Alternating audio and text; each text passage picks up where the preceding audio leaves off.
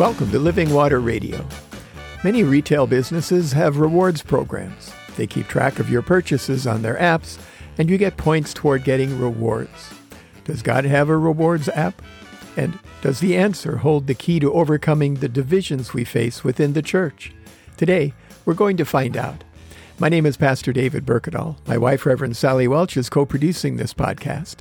Sally is an ordained minister actively focusing on ecumenical and interfaith ministry. I served Lutheran Christian congregations in Compton, California, and in San Dimas, California for over 40 years. Today, I'm filling in temporarily for pastors in the Los Angeles area, maintaining our yard as my gym, and I'm attempting to learn Mandarin Chinese. We are retired clergy and have over 80 years of ordained ministry experience between the two of us. Check out our first Living Water Radio podcast, number zero, Welcome and Introduction, for more information about us and this podcast. Lots of businesses have rewards programs. Sometimes they're called loyalty programs. Sally and I get points from Target and from our credit cards, for example. At some point, we redeem them.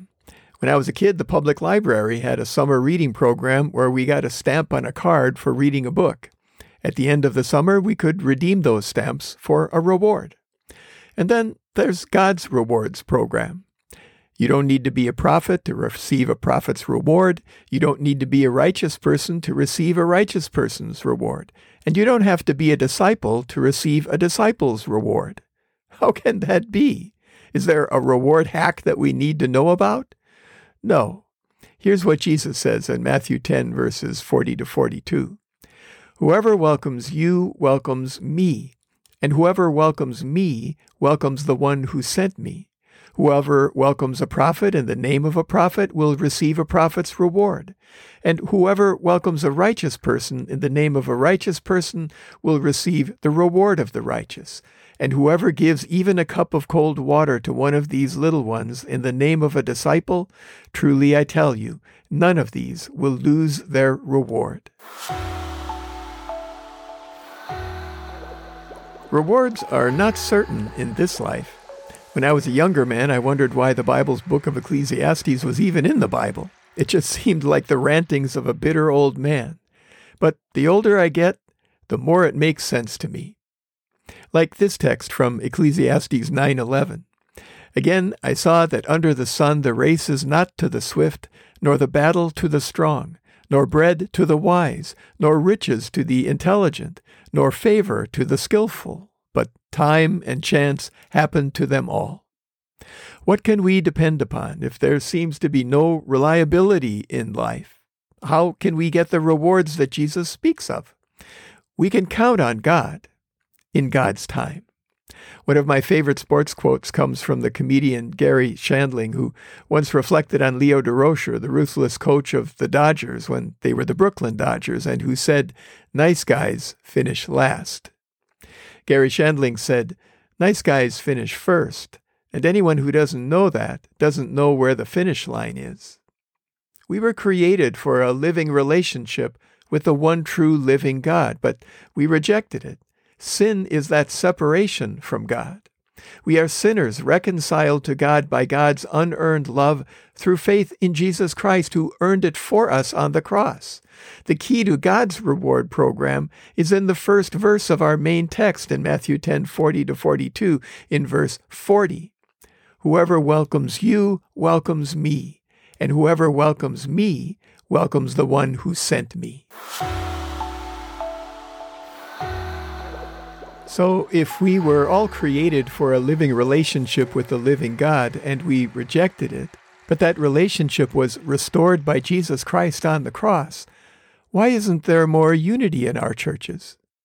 We are divided, we are fractured, we are digitized. We can't talk about politics or social values or sometimes even the Bible without conflict. So we have devolved into homogeneous groups of age and social values and race and tribe. This has become the new normal we so look forward to during the pandemic. I once heard a story about the congregation of a Jewish synagogue that holds true for many, many Christian church congregations, but I first heard it about a synagogue, so that's how I'm going to tell it. A new rabbi was called to serve, and during his first worship service, he noticed that half the congregation stood during the Shema, Hear, O Israel, and half were seated. Those who stood hissed at those who were seated, Stand up, stand up, it's the tradition. And those who were seated hissed back, Sit down, sit down, it's the tradition. After the service, the rabbi turned to the cantor and said, What was that all about? What? the cantor answered. All that hissing about standing and sitting. Oh, that. I don't even hear that anymore. But how did it get started and who's right? That was happening when I got here, and I think it's been going on for a long time, the cantor answered. The new rabbi found some contact information for his predecessor and called him up. Rabbi so and so, people are arguing during the Shema about whether to stand or to sit. Both sides say that theirs is the tradition. Who's right? I don't know. They were doing that when I got here, and I could never get them to settle down. Well, who would know? the new rabbi asked. You could try my predecessor, Rabbi so and so. The new rabbi called through a succession of rabbis who didn't know who was right until one said, Well, you could call Rabbi so and so. He's the founding rabbi. He's in a retirement home now, but he's still pretty sharp. He could probably tell you. The new rabbi was relieved that finally he could settle the issue once and for all.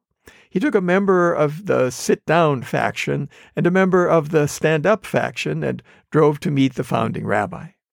After some pleasantries about the congregation, the new rabbi got down to business. Rabbi so so, the congregation is divided. Half the congregation stands during the Shema, and half the congregation sits. Both say that theirs is the tradition. We are here today to ask who is right. The founding rabbi nodded, and the new rabbi said, Is it the tradition to stand during the Shema? No, that is not the tradition, the founding rabbi said. The leader of the sit down faction leaned forward excitedly and said, So it is the tradition to be seated during the Shema? No, that is not the tradition, the founding rabbi said. Well, the new rabbi said, if it is not the tradition to stand, and it is not the tradition to sit during the Shema, why do we fight over it? That is the tradition, the founding rabbi said. Change the titles, and I think you could tell that story in many, many Christian congregations. And I think that it has gotten worse through the pandemic and in our age of tribal social media. But it is not so in the reign of God. Whatever rewards are dispensed, they are not earned, they are given. And they aren't given on the basis of doing the right thing. They are given on the basis of being the persons God made us all to be. We don't earn God's favor. It was bought for us on the cross. We live our lives entirely in response to that reward. What is required to receive a reward in today's text in Matthew 10 40 to 42? It's what is done in the name of a prophet or of a righteous person or of a disciple. To do something in the name of means to do it in the fundamental living reality of that person, their truest real self. To do something in the name of God means to do it in the living reality of God at work within us. We are made for a living relationship with the one true living God, the God of Abraham and Moses and Jacob and Isaiah and Elijah and Job and the disciples and Paul. It is the transformative relationship with God that defines us, and it is us, and it cannot be taken away from us because it is given by God. How can we overcome the corrosive division that can seep into our churches? I think that we find everything that we need in today's reading from Matthew 10. I think that the way forward for us as a church is to define our ministry and our life together in the name of Jesus Christ, to focus on what draws us together, not what pulls us apart, and to keep it there, to be drawn together by Jesus at the center of all that we do it's hard, but I know it can be done. I've seen it. Our model is fully divine. It is the relationship within the Trinity, a unity of relationship in the Father, the Son, and the Holy Spirit. God's rewards program is the cross. It is reconciliation to God and to one another. It is forgiveness, peace, and eternal life and the restoration of our true selves. Today's reading from Matthew 10 is the key to living the outcome of that welcoming relationship that overcomes our divisions. It is finding our connection and our unity in the common relationship with Jesus that we have been given, the answer to Jesus' prayer offered for the church in John 17:23. I in them and you in me, that they may become completely one, so that the world may know that you have sent me and have loved them even as you have loved me. Today, let's remember to pray the Lord's Prayer, the one that Jesus taught us. If you don't know what that is, contact us at the Revs David and Sally at gmail.com or send us a tweet to at David Berkedal and we'll send it to you. Send your prayer requests to either of the same addresses and we'll include them next time. Send your comments, questions, and concerns there as well, and we'll respond to every one. As always, we encourage you to stay hydrated to open your heart to receive the living water from the source, God's self, the living presence of the one true living God, the God who gave himself on the cross so that all who believe and are baptized might be restored to the living relationship with God for which we were created. Remember your church. Identify one if you don't already have one. Pray about it and ask the Holy Spirit to guide you. Ask a friend about it or a family member. Google it. Contact the pastor. When you have a church, go to or tune into the worship services they have available and support your church with your time, your treasure, and your talent. Pray for and support your pastor and church leaders as they seek to do God's will for your congregation. If you are having thoughts of suicide or are struggling with mental health issues, call somebody. Contact a friend or a relative. Google a local or national hotline. Reach out. There are people around you who will walk with you through this dark time into the light. You are not alone.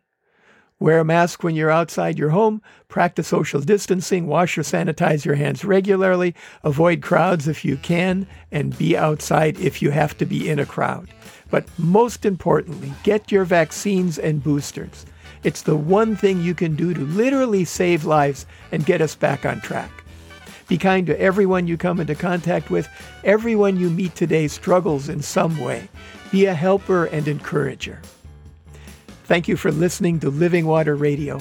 We are here for Christians and for the people of the Los Angeles metropolitan area who are looking for a sense of Christian community, a source of hope, and a way to thrive together as we move into the new normal. We hope you'll tune in next time and invite your friends to do the same.